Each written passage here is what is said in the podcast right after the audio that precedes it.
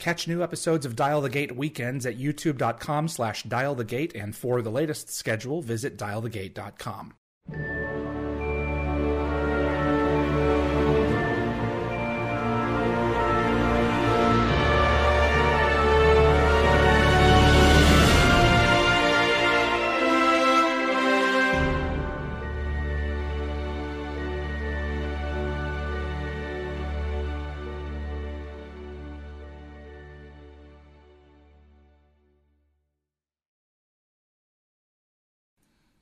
Hello, everyone. I'm David Reed. Welcome to episode 75 of Dial the Gate. 75 episodes. We've been going since October.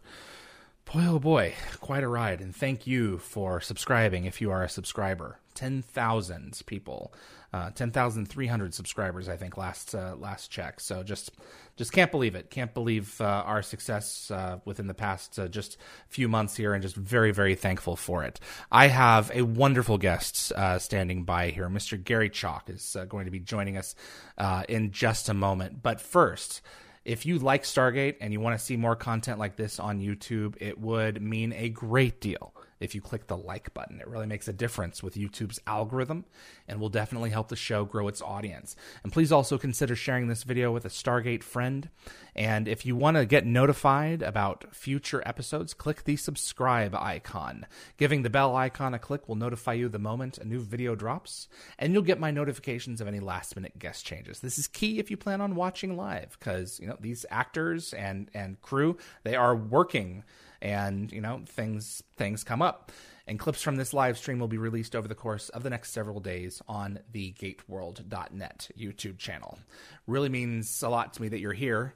And that goes the same for mr gary chalk. Hello sir.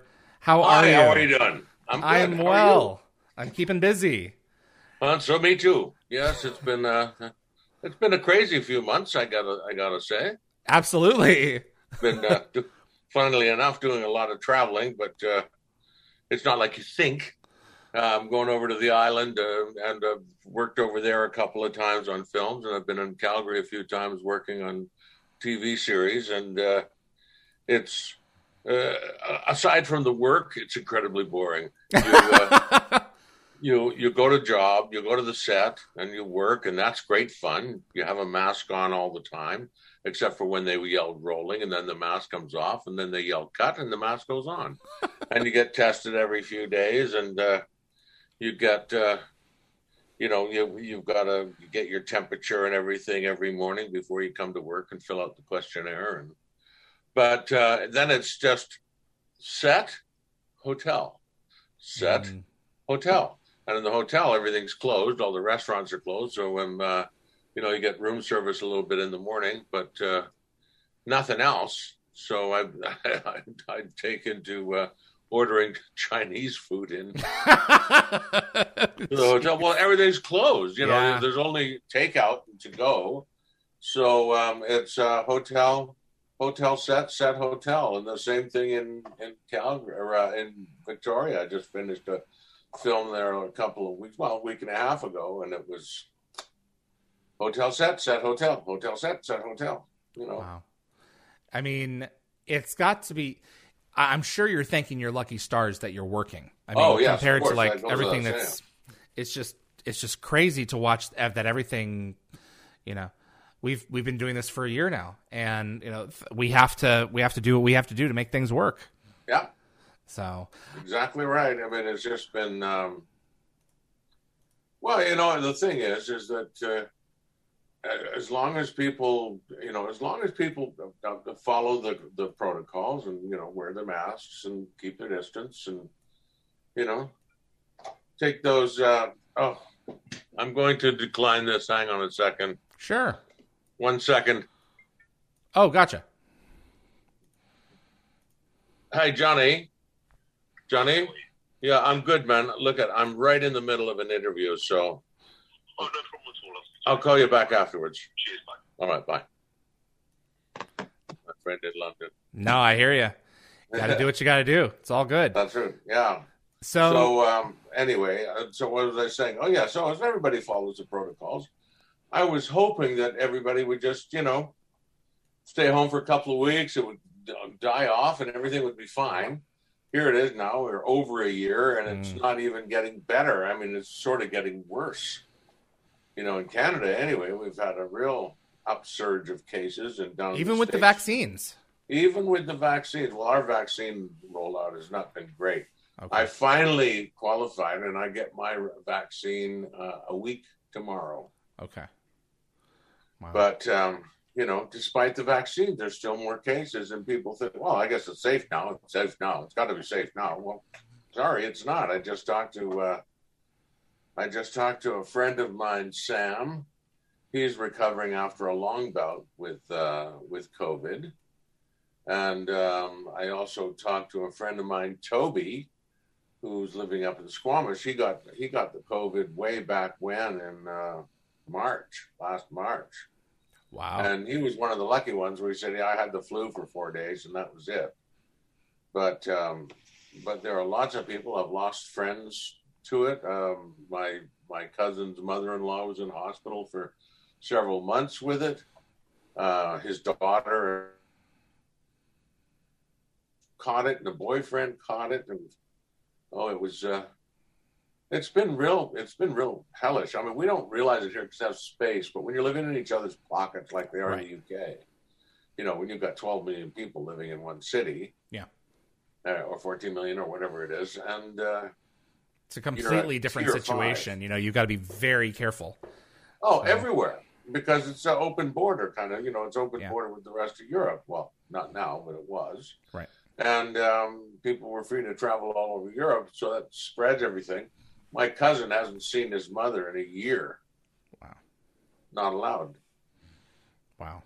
So I uh, I'm I'm hoping that it's going to end very soon. I'd like for it to end very soon. But Mm. We'll see what happens. But enough of the COVID. It's COVID, COVID, COVID. It's, it's I know this is true. COVID, COVID, COVID. COVID, COVID, COVID. There's just too much COVID, COVID. You know, well, the last funnily time, enough, there's a part of me that agrees with him. the last time that you and I caught up was 2019. We were Yeah. filming for season two of Dial- Dialing Home, and that footage did not get to be released. And I'm to this day, I'm sorry about that. But I'm so thankful uh, that you've come and joined me on my my new show here on uh, on Dial the Gate. It means a lot to have you. Um, well, that's great. Well, thank you. Just ask me the old question. you, can re- you can relive the whole thing. right. so your relationship with the uh, the production team that was involved in Stargate goes back to MacGyver. yes. So there were a few stories that you shared about MacGyver that I did not f- did not expect, and one of the coolest was uh, you were doing pool tricks for them. Yes, I did. I shot. Um, I shot some trick shots for uh, for uh, Richard Dean when he was doing this this hustler scene in a pool hall. Funnily enough, that I used to play in every day when I was a kid down in Chinatown, and it was called. I'll, no plug. It's closed now. It's called Yama's. And Yama's Billiards, and it was you had to buzz to get in, and it was uh, mostly Asian guys there, and uh, but they were all friends of mine from school, so we all uh, we all played pool there every day. And then they uh, they had uh, uh, Richard in there uh, doing this whole pool game hustling thing, but they needed someone to do a shot. Now the scary thing about that was uh, they had the original guy shooting it was a Canadian snooker champion named Bill Werbeniuk, or Winnipeg Bill, as they call him Okay. But he was on a tournament and he could not make the schedule to make the shot. So Now I, got want to establish that's not why you're there, right? huh? That's not why you're there to make that shot, right? Or did they call you in to do that? They called me in to make the They shot. They did. Okay, I did. I misunderstood. So what happened was, Bill couldn't make it. So production asked me because they knew I played pool if I would come in and do a trick shot for Richard. and I thought, sure, I, I know a few trick shots. Yeah, I can do that. And uh, so I get there, and he said, "So this is the shot. This is the shot that Bill had set up." Uh, and I, I went, "What?" oh, Bill had set this shot up, and and the shot was three balls frozen together on the side rail, and the the cue ball at an angle to those three balls, uh, looking down table. And what was supposed to happen is the, the first ball goes straight into the corner pocket. The second ball comes off the rail, hits a ball, and goes in the side pocket. And Richard called the shot, and he goes, three ball in the side pocket off the white or off the black. And uh, so I went, oh, well, that's different. I don't know how this shot works. So I fiddled around with it for about probably about half an hour or so. And I marked it penciled with the uh, where the ball to be placed so that when the, the, middle ball came off the rail, it would just touch this ball and go in the pocket. And I finally got it set up. And you have to have a lot of bottoms on the on the uh, cue ball to make it work. So I made the shot three times. wow. Three out of ten. So they got their the long shot and they got the coverage. Three out of ten times. Yes, out of wow. ten times. And it was uh actually quite good. And uh, they they said, "Great, thank you." Made the shot, and uh, off I went. And and uh, Richard get credited for that shot. Then the next time he was doing a pool thing, my brother who is also a pool player, but he is a pool champion. Wow. He um, they asked if he would play and if if I could do another shot, but I was working on my other show, so I couldn't do it. So I said to my brother, "Hey, my, you want to make some? You want to make some money?" And he says, "Oh, he says, go and make a, a trick shot for Richard Dean on MacGyver." He goes, "No way, really?" And he goes, "Yeah." So my brother knows some pretty wild trick shots and he made this shot. It's a masse. It goes, it goes, no, it goes three rails, one, two, three, hits the ball off the pink spot, and knocks it down, uh, knocks it down to the, uh, to the, uh, to corner the corner pocket, pocket mm. and freezes blocking the hole.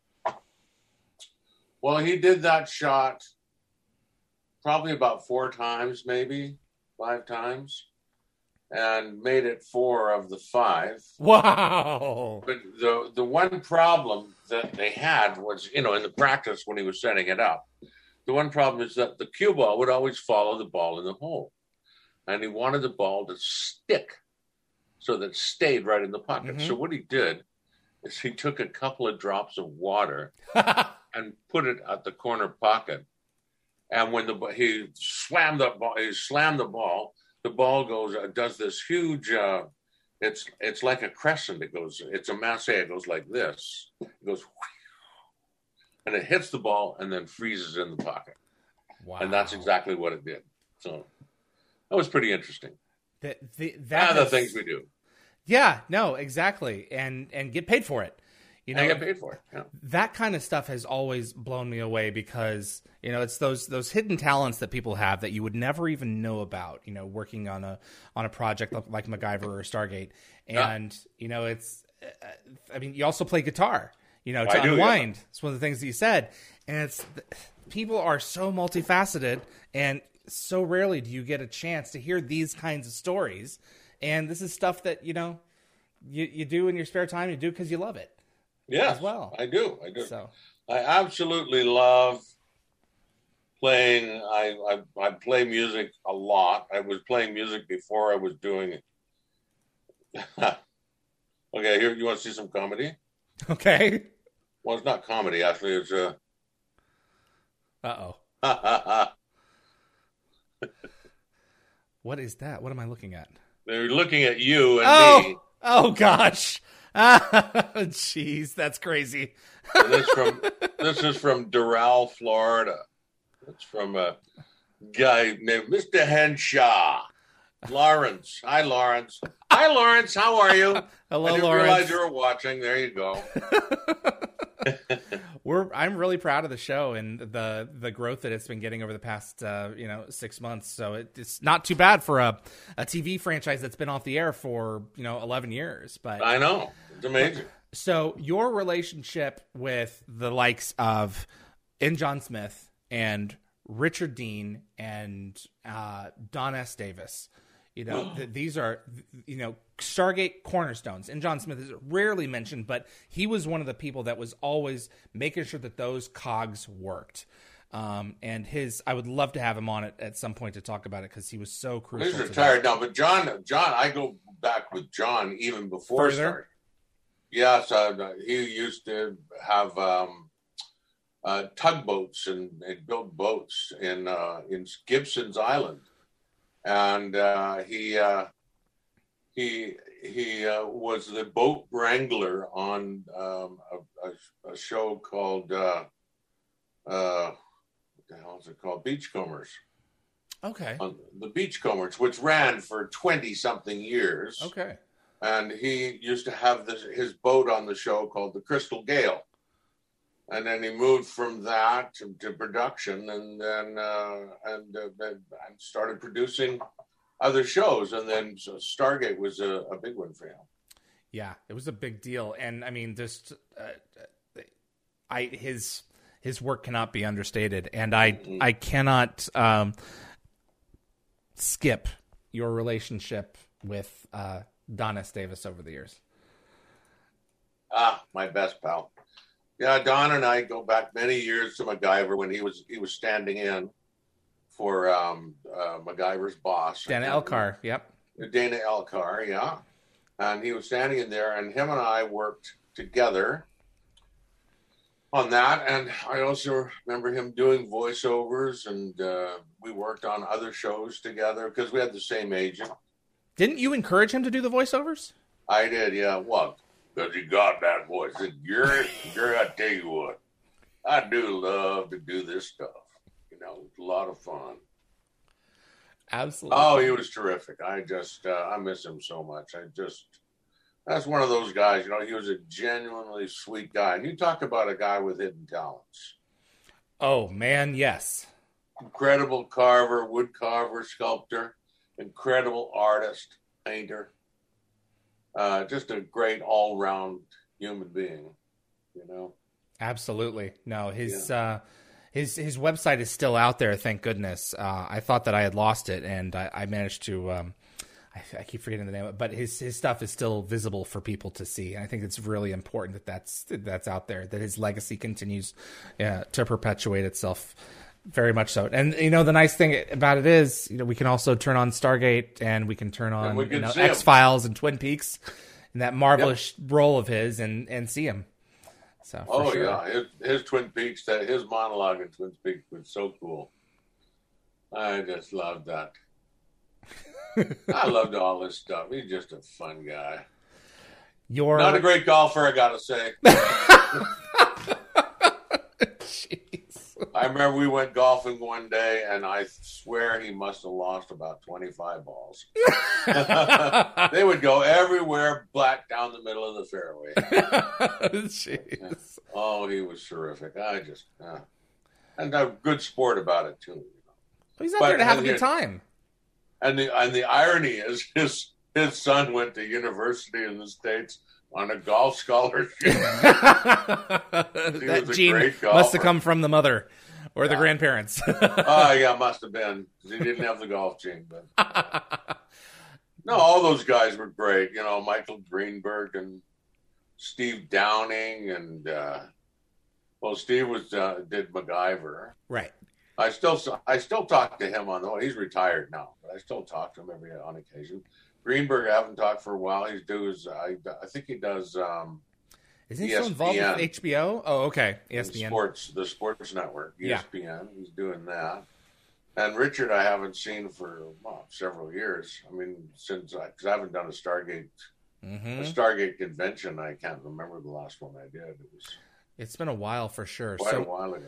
MacGyver ends, and and John Smith says, "We'll we'll get you a part." You know, Oh yeah, at some point here.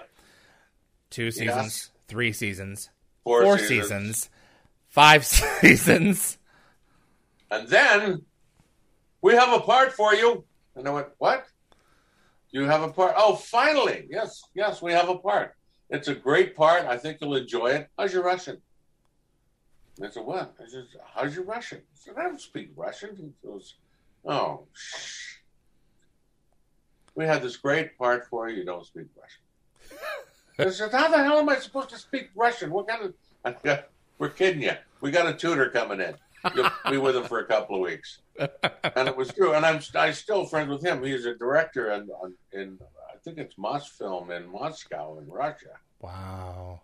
Alexander Kalugin. And uh, Whom you terrified because you sounded like Stalin. sounded just like Stalin. oh my god. I know. It was so fun. But I still talk to him too, and he's uh, he directs pop shows and thrillers in uh, in Moscow. Wow. Nice guy, really nice guy. And you But, worked uh, yeah. and I've acted with him too. Oh, you have. Oh yeah, yeah. We acted on a couple of shows because he became he came as a guest star on my on my series called Cold Squad. Right. Uh, he came on as a Russian detective solving an international thing, then falls in love with the lead, Julie, and uh, then we worked again on Stargate, and then we worked. Where else did we work? We worked on some other show where where he was uh, he was playing a Russian or something, but uh, Gangster. it was kind of fun. You know, so we got a relationship that sort of spanned over a few years Mm. and he wanted to do a spin-off show from Cold Squad about this Russian cop who falls in love with a Canadian cop, and they and they solve crimes together. he gets special dispensation from the Russian police department, and uh, have a spin-off series from a Russian cop. It was quite something. Well, you got to hand it to him for trying. You know. No, absolutely. No. It's a good His, his gears are going for Yeah. sure. You, great guy, good Garrett, you had spent two to three weeks on a whole Russian speech Yes. for The Tomb, directed by Peter DeLuise. Tell us what happened. Well, I learned, I learned, I learned. I went every day. I practiced my Russian. Видишь, свободнее. You know, подождите меня за дверью. Очень хорошо, товарищ. You know, I've done all these things, and there was a whole big long scene in Russian, and I agonized over it. And I finally got it down. I got to set. And Peter said, "Ah, Yeah, it seems too long. We have to cut it. We only use the last two lines. That's a I, I, I've been working on this thing for three weeks, and you're telling me that it's cut? Well, no, no, I'll, just this one scene. It's just too long, so we're just going to take the last two lines. And I said, the hell with that. I'm, I'm going to do the whole scene. So I did the whole scene, and he says, okay, you can do the whole scene, but we're going to cut it. And sure enough, I did the whole scene, but they only used the last two lines. And I thought that was ultimate in frustration. But then I got to speak Russian in other scenes throughout the show, and that was fun. Absolutely. Fire rockets. Raketya! exactly right. Raketya! Col- And that was in the Kolya. Kol- Kol- On board the Korolev in, in Korolev, Camelot. Absolutely. May that was rest a great. That was a great episode. We're Too bad it was my last episode. I know, but if you're going to go out, you know, I know we're Well, skipping ahead a little bit, but if you're going to go out, go out in style. Oh, Visual I effects know. glory. They spent some money. Oh, that was a that was a big show. Take me back Um, though. Um, grade two, elementary school. Yeah, You were in a class production of The Shoemaker and the Elves, I was. and started singing in choirs. Yeah, And this is how you started your craft. yes. I, I actually did my first television appearance singing choir. Yeah. on Ron Morier's Saturday Kids Party. And uh, that was on CTV, or, or uh, at that time it was called Chan, uh, Chan TV, C H A N, uh, an affiliation of, of uh, uh, CTV. And uh, we sang Christmas choir, uh, Christmas um, Christmas carols on the show, and they dressed us up in all these uh, identical costumes, you know, like sweaters and shirts and whatnot. I thought, oh, this is cool. I got a free sweater. And I, I tried to go home with it. And he goes, uh, no, that's just a costume. You have And to said, return "But it. It's a nice sweater and shirt. But uh, yeah, I think I was at that time, I was about 10, maybe nine. But Shoemaker and the Elves, I just, I just got right into it. And uh, I found that I really I really enjoyed performing and I really enjoyed singing at that time. So I sang quite a bit. And uh, I had a, a, very embarrassing thing. This is what you call the teen cringe moment. Okay. I was reading a, a doing a reading in my English class in grade 12.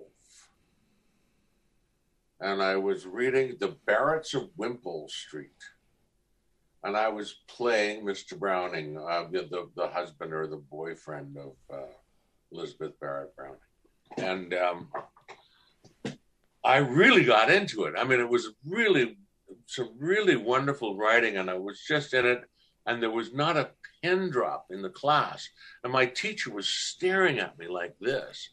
And he's just watching and watching, and the kids in the class are watching and they're watching, and I'm going, What are you looking at? broke the broke the the magic, and uh, my teacher said, "No." it was so. He's going, "No, it went so good. What are you doing?" oh, you madman! but uh, that was that's what you call the teen cringe. I was I went, oh, shoot, I was doing good, and I thought, right. I'll be really cool.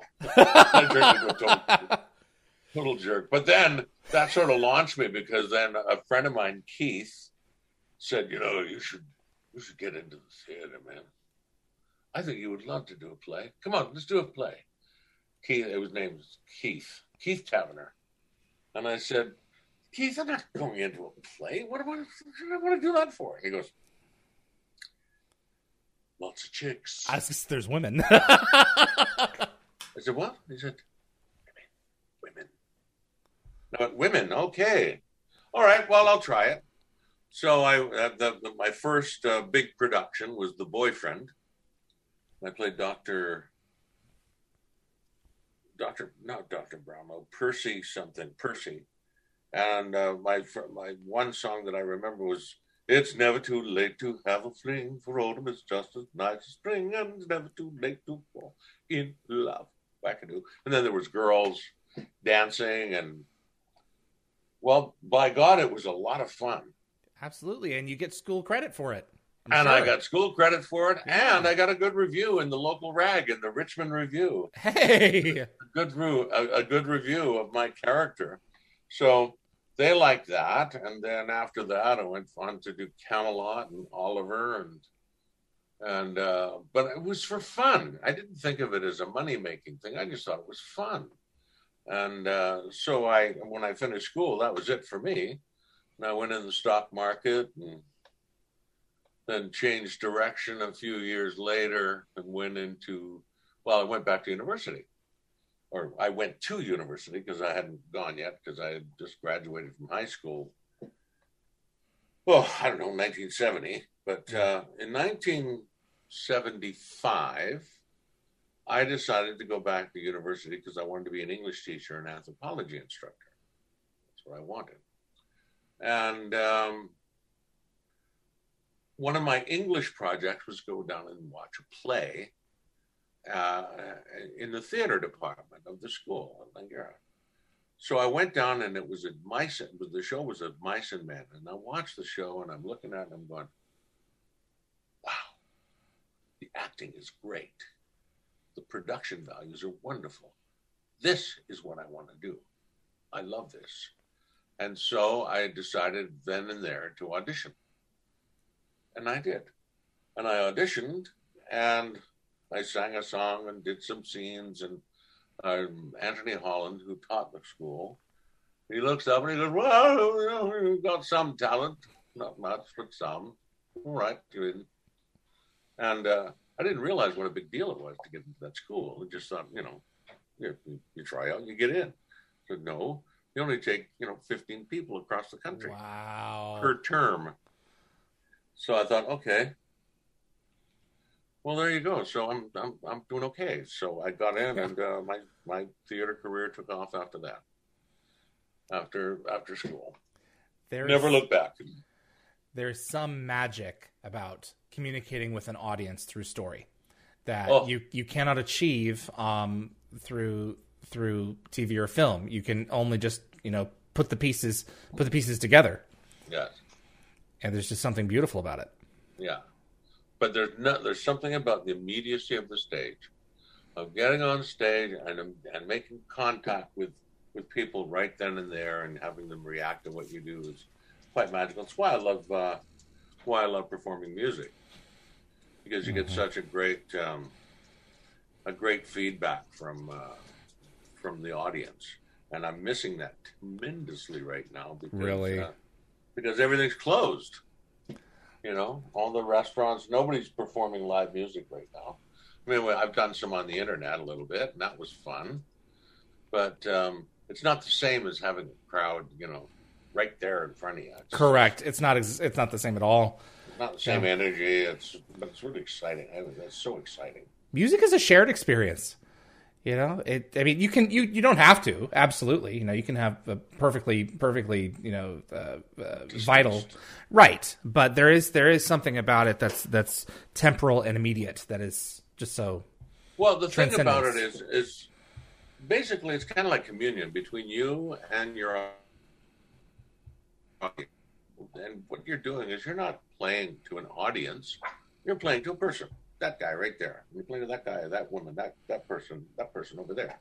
And each one of them is getting something different from what you're doing. right. And what you're basically doing up there, and, and aside from singing a song and playing music, is you're telling a story Right. and how how compelling can you make that story and how interested in that story are people going to be you know and uh, if they like it that's wonderful if they don't well eh, I tried.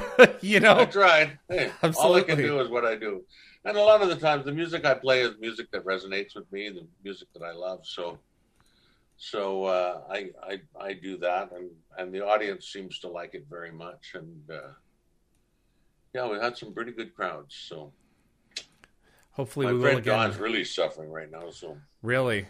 oh yeah, all his European all these European tours are all canceled. Yeah, that's true. yeah. Absolutely. I want to go back to to Chekov. You took this character from this kind of brusque, you know, military figure to to uh, developing a little bit of a of a sense of humor. You could tell through the subtext of of the show. And a relationship with O'Neill and with Hammond in a way that was it was very like a work relationship, not exactly palsy, but they found a space for each other. Mutual respect. That's exactly right, you know? And Mutual respect. how was it building that character over five seasons? Well, the thing was is that is that human beings, when they're you cannot make a character unidimensional. Right. You know, there's no point in making a, a character in working a character make it one dimensional.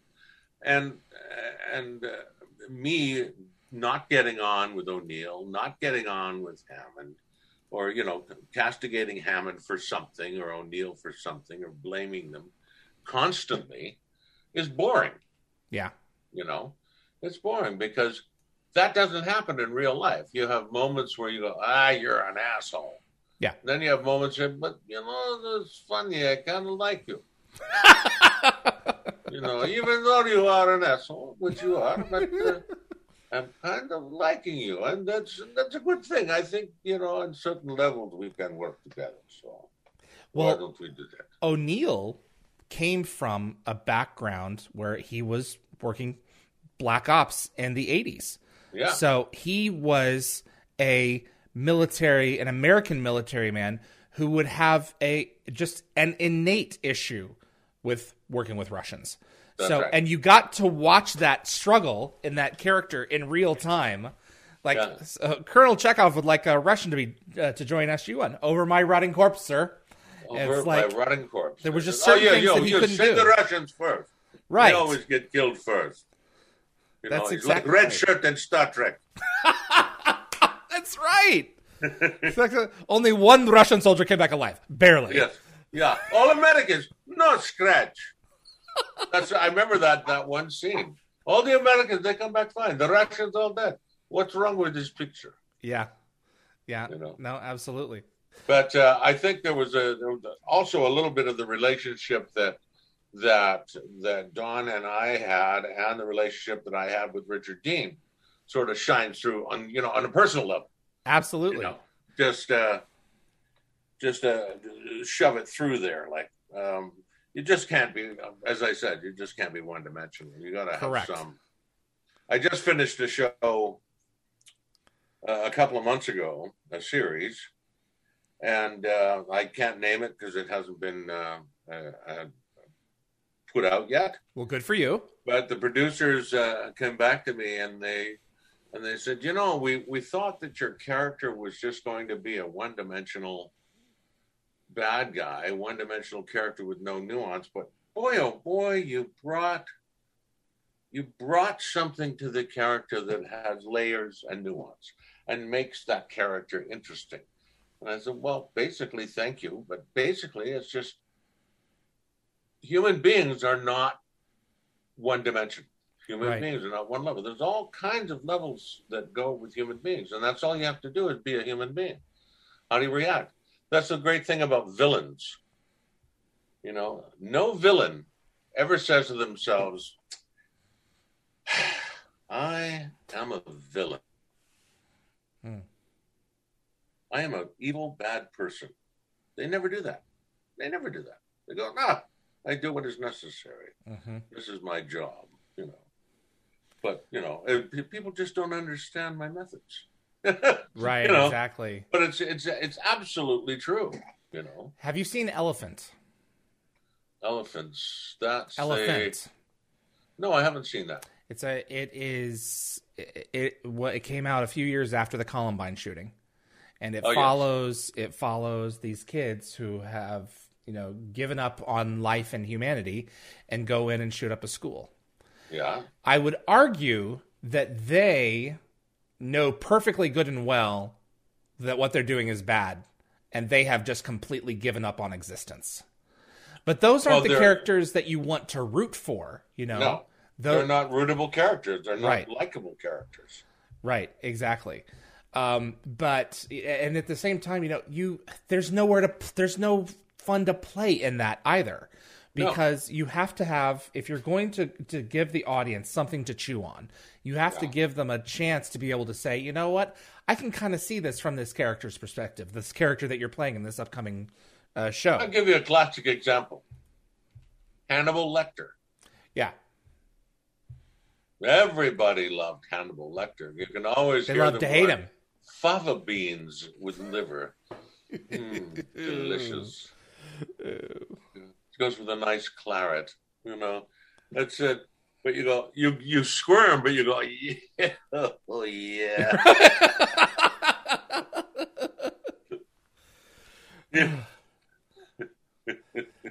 there's just something about some of those classic characters like ronnie cox you know perfect example you worked with that fellow guitar player you worked with him Yeah. in disclosure Yeah. um, is probably the classic character that pretty much every stargate fan says that they they just hate that guy and i was talking about this i think with david hewlett earlier today it was like you you hate him because it's working you know you don't hate him because it's a bad performance you know it's a good No. performance You But- hate him because it's too good. right that's exactly right Yeah. Oh, I know. That was Ronnie in real life. Is just the nicest guy you'll ever meet, and a great musician. You know. right Don't you remember him from the first RoboCop movie? Dick jones Remember that? Yep, And he was the great villain there too.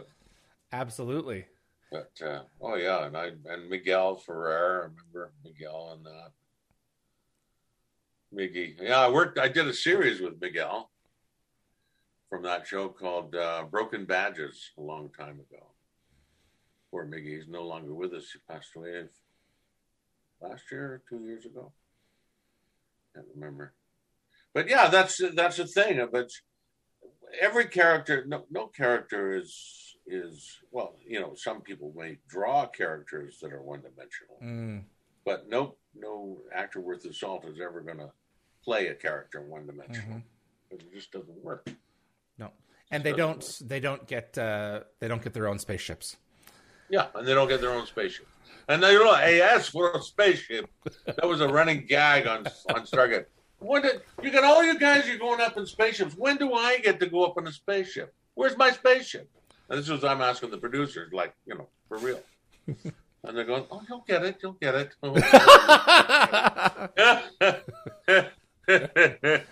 You'll get it all right. oh yeah, yeah, you'll get it. But, uh, yeah, I uh, I thought that was so much fun. There, I mean, they were the Russians were promised the that the next uh the one that came off the assembly line would be theirs and the one after that would would be the Sun Tzu or the Phoenix I think but eventually you know those governments had those arrangements and it only made sense for um, your character to be able to have that position and the fact that you were that not only did you have that role but you were surrounded on set with Russian cast you know Oh yeah, they were all Russians. they said my Russian was good. yeah I played a Russian a few times. I was a Russian on a thing called um, haunted haunt, haunting haunted stories or haunted the haunted or something like that. It's a kids show Mm. about um, eerie eerie things happening. And I played a Russian who created Golem, Golem, which was quite fun. Yeah, that's uh, now I'm, I'm doing a cartoon hunting monsters, all right and uh, that's another great fun show that should. But you won't hear I won't hear anything about that for a while uh, because we're still recording. But um, ah, so much fun. And the I got the I got nice feedback from the producers on that too about storytelling. now are you able to do all that from your house Uh, no, I uh, I did the in. movie Cats and Dogs from here. Oh okay Uh, Cats and Dogs three. I played the old uh, golden retriever,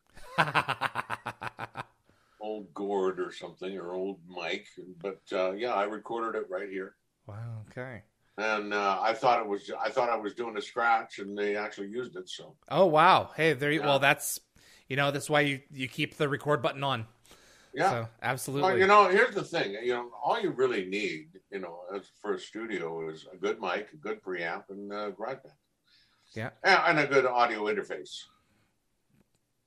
absolutely. like um, Apogee or one of those there. I've got. I'm using right now. I'm only using uh, Steinberg, the, the two channel thing that works pretty good. but it also but- helps to have some talent to know what you're doing too. Well, yeah, sure. you got to know what you're doing, right. you know, because I've been doing a, a bunch of uh, little things. I do, was doing these things from a, a friend of mine in Toronto, and I'm as you walk through the front door, turn to your left and see a island kitchen with all the latest and modern appliances, looking out over a wondrous view of the Don Valley. You know, that, that's called virtual house tours. Wow, To do those, and that's fun. that's crazy. I know, just wild, but you can do it. Absolutely. I just watched. I just watched another one from a gal here from here who who sells these multi-million dollar, nine million dollar, twelve million dollar homes, and she goes, "I look at this counter. Isn't it cool? This is a cool counter. I think it's made out of stone." And I'm going, "Not the way to sell a house." yeah, and we have a bedroom here, and here's a living room, and with great view. Hey. Great view, eh? oh my god! I'm going. You're trying to sell this place? You, you, you gotta, you gotta develop, you know, some good writing because. Oh my god! I'm looking at. I'm going. Yes, I'm. I'm. I'm. I'm in the market for a twelve million dollar house, but not this one. Jeez. I don't. You know, the, it's it's funny, but it's like, you know, if you're going to, you know, put all that money in production, at least get a decent person to tell your story and a decent. That's writer. fair. Yeah. No, I You know? mean, it's like it's so much of that hangs off of you know how how it's how it's presented and how, How it's, told. presented. You You know. know, it's like that guy on uh, Lifestyles of the Rich and Famous, or uh, uh, no, uh, Lifestyles of the Billionaires, or something. You know, I just, I mean, to me, that stuff is just like this sort of gross wealth. I have a hundred bedroom house. Only me and my wife live here, but right, and a golden toilet. I have a gold toilet. well, I just remember Drums going to a tour on Trump's apartment during one episode of uh, episode of The Apprentice, and I remember that that was the first season. I kind of liked it, and I'm i never saw it. And one of the one of the uh, the consolations you get to go on a tour of Trump's house and have dinner there with Melania, and uh, you go into this huge apartment and it's just the most garish. it looks like it looks like something that Liberace would do on steroids. It's like everything is gold plated. Yeah. You know, gold plaster, gold desks, gold chairs. I'm going, the hell is all that? It just it's very uncomfortable on the yeah, eyes. it's it's a, it's a display of wealth that's just yeah. that's my issue when I go to Vegas. You know, I mean, you've got all this wealth and it just looks all so much of it just looks terrible. It's tatty. Yeah. It's tatty. I have some. Some of the rooms in the in Vegas are pretty nice. I got to say. I mean, I loved. Uh, I loved. Uh, and I love that uh, Wynn, the Wynn mm. Hotel, and the Blues one uh, down the other end of the strip. There's some. There are some nice ones, but yeah. there then there's some really tatty ones too. but uh, yeah, there is a lot of wealth there, but it's easy come, easy go. You know, that's it's, true. I have, designed to lure you. I have some fan questions for you, if you don't mind. Yes, by all means, go ahead. Jet Ison for Gary. What what does Stargate mean to you? It can't just be like another gig that you did. You know, I mean, it's it's is it something more? Well, the thing about Stargate that was so special to me is that I had a lot of history with a lot of the main players in the show. Um, a lot of the cast, it's actually most of the cast, were friends of mine. And when I came on the set, it was like, you know, going going to meet with the family and, mm. and having a great day, having a great week. It was just like there was. It wasn't even work. It was just fun. And you, could take your Australian Shepherd. And I could take my Aussie Shepherd, which I kept in my trailer because Richard had his his dog, and exactly somebody else had their dog. Oh, and yeah, uh, uh, uh, John Smith had his dog there. it was a dog friendly set, and there was lots of little dogs running around. and uh, but my dog was very good. It was just, she was always there, Harley, just a sweetheart Aww. of a puppy. And I miss her. That's the one dog I miss to this day. and I haven't had her for probably 15 years, I wow. guess. But um, yeah, no, it was it was nice to walk onto a set and just know everybody, and know that uh, it wasn't just a job we did golf tournaments. We had, you know, 100th anniversary or 100th show anniversary parties. We had, we had uh, get-togethers on set. We had, you know, birthday bouncy tents for bouncy for, for Wiley kids to come, the bouncy castle. Come on, the bouncy castle to come on on on set for birthdays and uh, and we developed some lifelong friendships on that mm. show.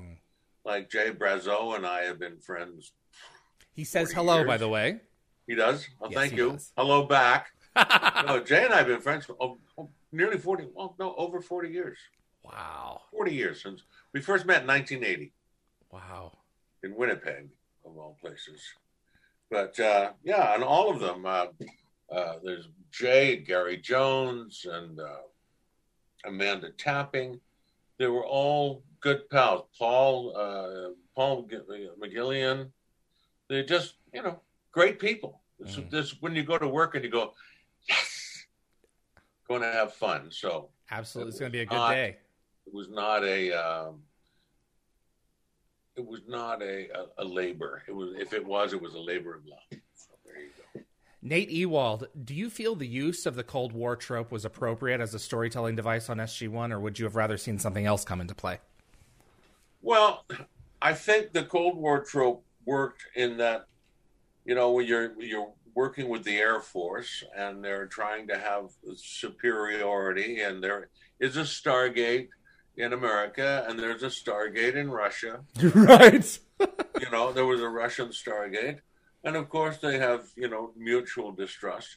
But I think the, the, the thing that gave Stargate its legs with, with its longevity was it had it had that kind of rivalry and that kind of tension within the show and and a major overall conflict between these guys and these guys. Mm. You know, and then we, when you bring in the aliens, uh, there now you've got a three way going, and uh, that's just it's, it's it's exciting television, and it's uh, compelling to watch because you know if you only had the Cold War, that would be boring. If you only had Right. alien visitations, that'd be boring. You know, so you got to have all these different shows. Like I love the shows with the uh, with the nano the nano uh, the nanobots. You know, the ones who, who, ate everything. And Oh, the replicators. Yeah. yeah, the replicators. You know, the, that I love that show. I love the show with the little alien guy. Uh, I'm sorry, I my memory is a No, it's fine. Yeah, just detail. Just describe it. you know that uh, the, the shiny iridescent alien who I met once. Who you met once? Oh, Yeah. Thor. Absolutely. Thor, fabulous. I like working with puppets. I like working with Puppet. You know, I go to that and I touch him. He's so smooth. he was very smooth. And it's eerie when you're working with him and his eyes and his mouth and everything, it's all moving and you're going, oh, hello, hello. Yes. You, get- but you get sucked in because he, the puppeteers were excellent on that show. Absolutely, they were. And um, yeah, so I I have no qualms about the Cold War trope. I thought it was a good idea, and and even today, you know that that still holds. We're sort of embarking on another Cold War. hmm The future is always uncertain for sure. I Yeah. know. Emily Cheatham, what do you enjoy most about attending the conventions that you've been to? I to tell you the truth, I love the people. It doesn't matter where you go in the world, Stargate fans are basically good people. They're the same people. Yeah. You know, they just speak different languages. And but they, you know, they they love the costumes, they love the shows, they love the stories, and they're wonderful people to talk to and very engaging. And I've met quite a few in the over the years, and um, yeah, and their enthusiasm for it. And the the thing that I liked about it as well is that here you have a a group of like-minded people who get together from all over the world or all over the country, and they're having a blast. They're just having a lot of fun, and they do. They have a tile of fun, and that's there's nothing more more uh, appealing than people having a good time. Mm, absolutely. Brother Kyle says, and I don't know if this is true. I'm, I'm assuming he knows. Uh, by far, the most impressive thing you do is play guitar upside down. Yes, I do. That's hard to do. How did you pull that off? How did you learn to do that? When I was a child, when I was a child, when I was a teen, young teen, I lived in an isolated world. And in that world, we didn't have left handed guitars, and everybody who in our house played guitar, but they all played right handed. So I assumed that the only guitar there was was a right handed guitar. So I picked one up and I started looking at the music books, and I, and I played a chord, and it, I went, oh, yeah, it's it works. So I kept playing, and I, I had no problems playing it upside down. And by the time I figured it out, by the time I figured out that there was a left-handed guitar, because I'd never seen one, um, it was too late. I was solidly Oh, locked gosh. into a left-handed, but I can play a right-handed guitar better than most right-handed guitars can play. You know. Jeez. That's how it works. And I just got a. Uh, you're talking about you getting questions. I got a question right here. Okay. It goes, can you talk about Simon Cliff? Cliff Simon. Yes. Yes, we lost we lost him a few weeks ago. Yes, we did, and it was a sad day for that. And he was in a windsurfing accident of all things, in uh, in San Diego or somewhere down somewhere down. Uh, He was, yeah, he was out. Uh, I, I forget which beach he frequents, but he was he was kiteboarding, and I don't know precisely what happened to him, um, but I know that we lost him, and it's yes, just I don't. They didn't go into any details on the Devastating. accident, what a lovely man he was, Cliff. I know I uh, I met him quite a few times, and he's always been engaging. He's kind of a he was kind of a new age kind of guy, right? he did his own uh, thing. he did his own thing and he was uh he was just wonderful i really got a kick out of him and and uh you know his recordings and some of the things his philosophy of life and we had a, a wonderful time so I, I would say cliff rest in peace man you went to way way too soon Absolutely. The uh, Lorraine Black, uh, a couple more, and then I'm going to let you go. Lorraine Black, what was it like doing reboot? Now, this was the first CG animated uh, cartoon, cartoon series, series. Yes. And I remember this back in the day. Warning, incoming game. It was so cool. Um, incoming game that's exactly right. Yeah. Well, I'll tell you, I absolutely loved reboot. Love the uh, love the all the in quiet. Loved all that's my dog. That's all right. My wife's dog. but uh, see, she's sitting up there, sunning herself up, Ah, up there on, on. If you can, I you can't see the. I can't, yeah. But there. hi, if you- puppy. if you look right at the top of the stairs there, she's sitting. Yeah, there she is. Sitting uh, right. Uh, if you could see, she's right there. Okay, okay. Just a little, just a little nubbin. Just a little nubbin of a dog, but she's a pain. Aw. Anyway, no, but she likes me somehow. there she is. as So, yeah, saying- reboot. Reboot, I loved Reboot. Look, Reboot was just Phil Hayes and I, and then when- then then uh, Scott McNeil and I played these two characters, Hack and Slash. Now Slash. My favorite thing was push the button. Push the button. I don't want to push the button. Every time I push the button, something bad happens. A fight will kill us. Hold me. And uh, we'd make up dialogue for the scenes, and we'd have script, and we'd read the script, and then we'd do the same scene, but with improv dialogue. and a lot of times they use the improv dialogue. So it was a lot of fun. Lots of in jokes in the show, uh, and computer jokes that are kind of dated now. But, Right. Uh, back then, they were like state of the art. Uh, the people were oh, terrific. Uh, Michael Benyaer played uh, Bob, and he was uh, he was good. Catherine Bar- Kathleen Barr played uh, Dot, That's right. and uh, myself, I played Doc Fingers uh, slash duck Fingers. No, uh, yeah, duck Fingers slash Turbo, uh, Cyrus, and someone else I can't remember. But all I remember is those. My digits, my digits. You talk about a show. That Huh? really you talk about a show that really pushed you know the envelope. And so much of what we have now you know was built on the back of of shows like it you know? Well, the thing was was is that nobody thought that it could a CGI show could be done. Yeah. Because Toy Story right. took you know to do one minute of film took thousands of hours of yeah. and rendering and everything and all the rendering everything took uh, thousands and thousands of hours.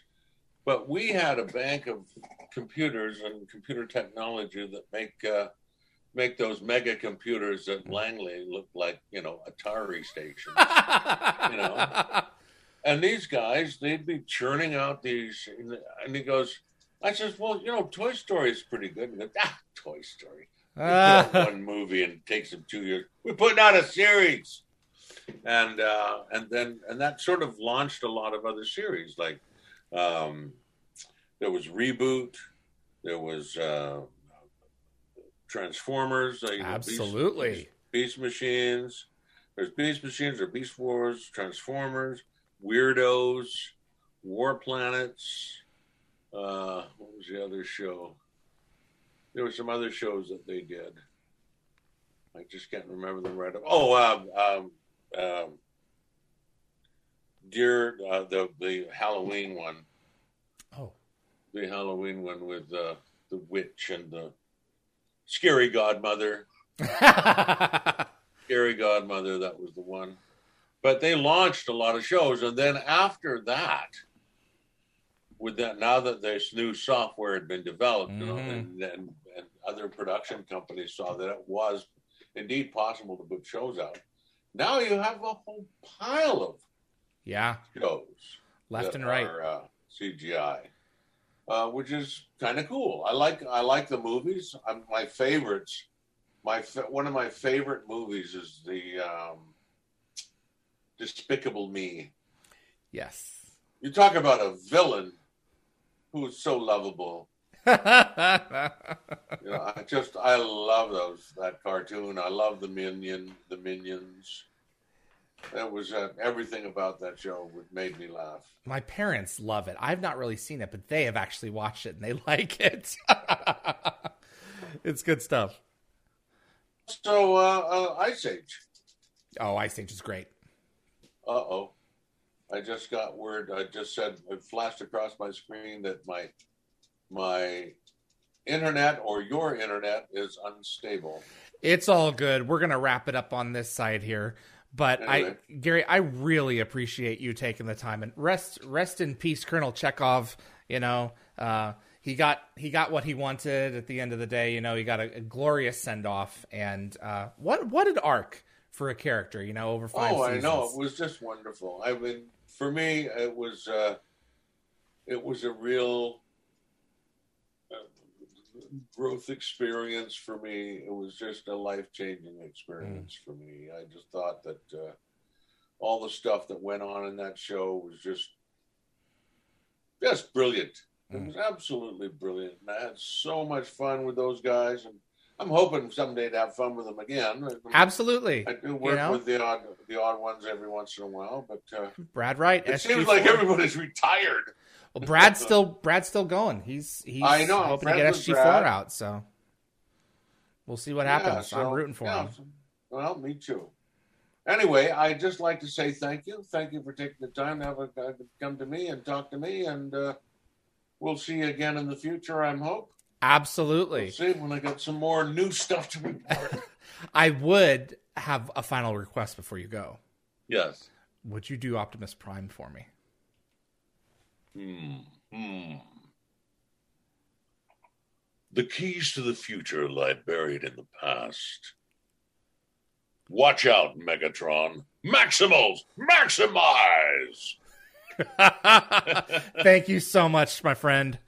No, my pleasure. You take care of yourself, all right?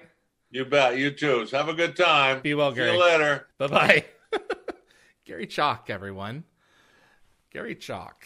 Colonel Chekov, Stargate SG 1, and one of the Optimus Primes. My name is David Reed. You're watching Dial the Gate. Thank you so much for joining me. Uh, we have a giveaway for this month. Dial the Gate has partnered with Big J Customs for the month of April to give you a chance to get your very own custom pop figure. To enter to win these items, you need to use a desktop or laptop computer and go to dialthegate.com and scroll down to submit trivia questions. Your trivia may be used in a future episode of Dial the Gate, either for our monthly trivia night or for a special guest to ask me in a round of trivia. There are three slots for trivia one easy, one medium, and one hard. Only one needs to be filled in, but you're more than welcome to submit up to three. Please note the submission form does not currently work for mobile devices. Your trivia must be received before May the 1st, 2021 of course. If you're the lucky winner, I'll be notifying you via your email to get your address. And be sure to check out our partner's website for more Stargate related merchandise at bigjcustomsart.com. I have a few questions submitted to more than a few. Okay. Questions submitted to me here over the course of the uh, the afternoon. I wanted to wait until we could get to them because I knew David would David and I would probably take the the full two hours, which we did. Uh, uh Scotty 0709, will there be trivia between you and the guests soon? I'd like to know who's the ultimate David, for example. Uh, we do need to schedule another one. The calendar is pretty booked for the rest of this month, so I'll get in touch with Darren and see about uh, putting another one on the books again. I would I would like to do another larger group. Curious to see if everyone um, likes the larger groups for the trivia or the smaller, uh, more intimate groups for trivia. Um, Ryan James one seven zero. Who makes these ZPMs that you mentioned in the David Hewlett interview? I don't know if he's still doing it. I need to check with him first. Um, but I will uh, if I if if he is okay with me sharing the information because he may just not be doing them. He may not want any orders.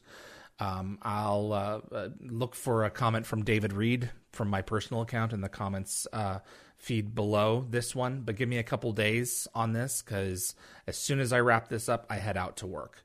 Um, so I need to check and see if he'd be interested in doing one for David's friend first, and then we'll we'll go from there. But they are they're the closest replicas that I've seen, and I've seen a number of zero point module uh, uh, fan made ones. They just don't look right. the the the The cap is too thick on the top, and the crystals where they meet at the bottom are too small. And I mean, it's just someone's like done Mark One eyeball transfer from one to the other, and it just so the one that this guy did, I mean, I'm convinced that they're the most accurate ones that are out there, and they were beautiful. And I want to have one back here as a, like a lantern on on one of the shelves, even though I've completely run out of space. Tune Tamasha, in your opinion, who should a new what should a new gate do? Spin, light up, both something else. Hmm. What should the new gate do? I mean, the spinning is always really cool, but the spinning is really expensive for a practical set. I would be cool with some kind of some kind of a light up. My issue with the the Atlantis one was that um, when the constellation would go around, it would go around in boxes. It wasn't a freely moving constellation, and I would like to see something where the um, you could you you had the full range of movement movement of the lights um, for when it for when it did uh, do those those lights rather than just the sections of of slots where there would be a space for each individual constellation. So something like that. Damon Smallwood, why is it so hard to come out with a Stargate game? License problems? That is a big question. Um,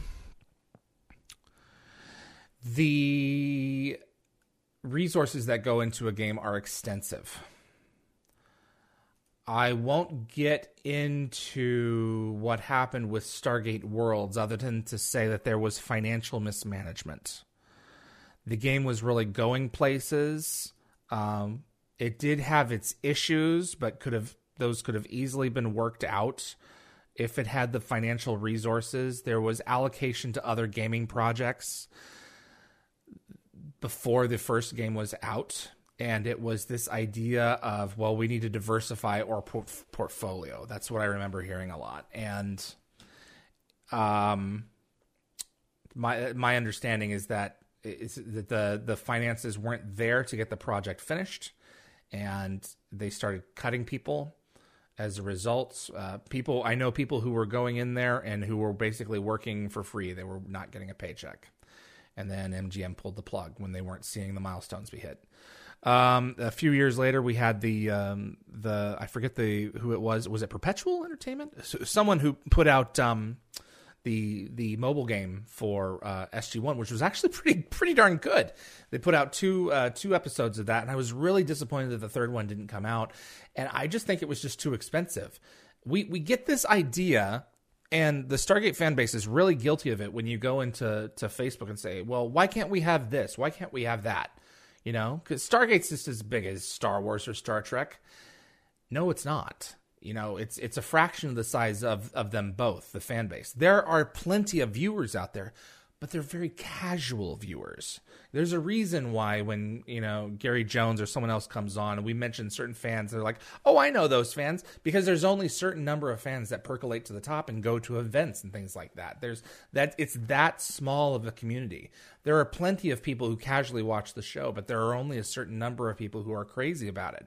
So, if you want to uh, to go forward and have uh, a project uh, come out you know you have to be willing to in many cases pay for it up front that's one of the things that's really cool about how well the um, the uh, Stargate role playing game did financially. I was very pleased at how at how much um, how how well that that did financially with the Kickstarter.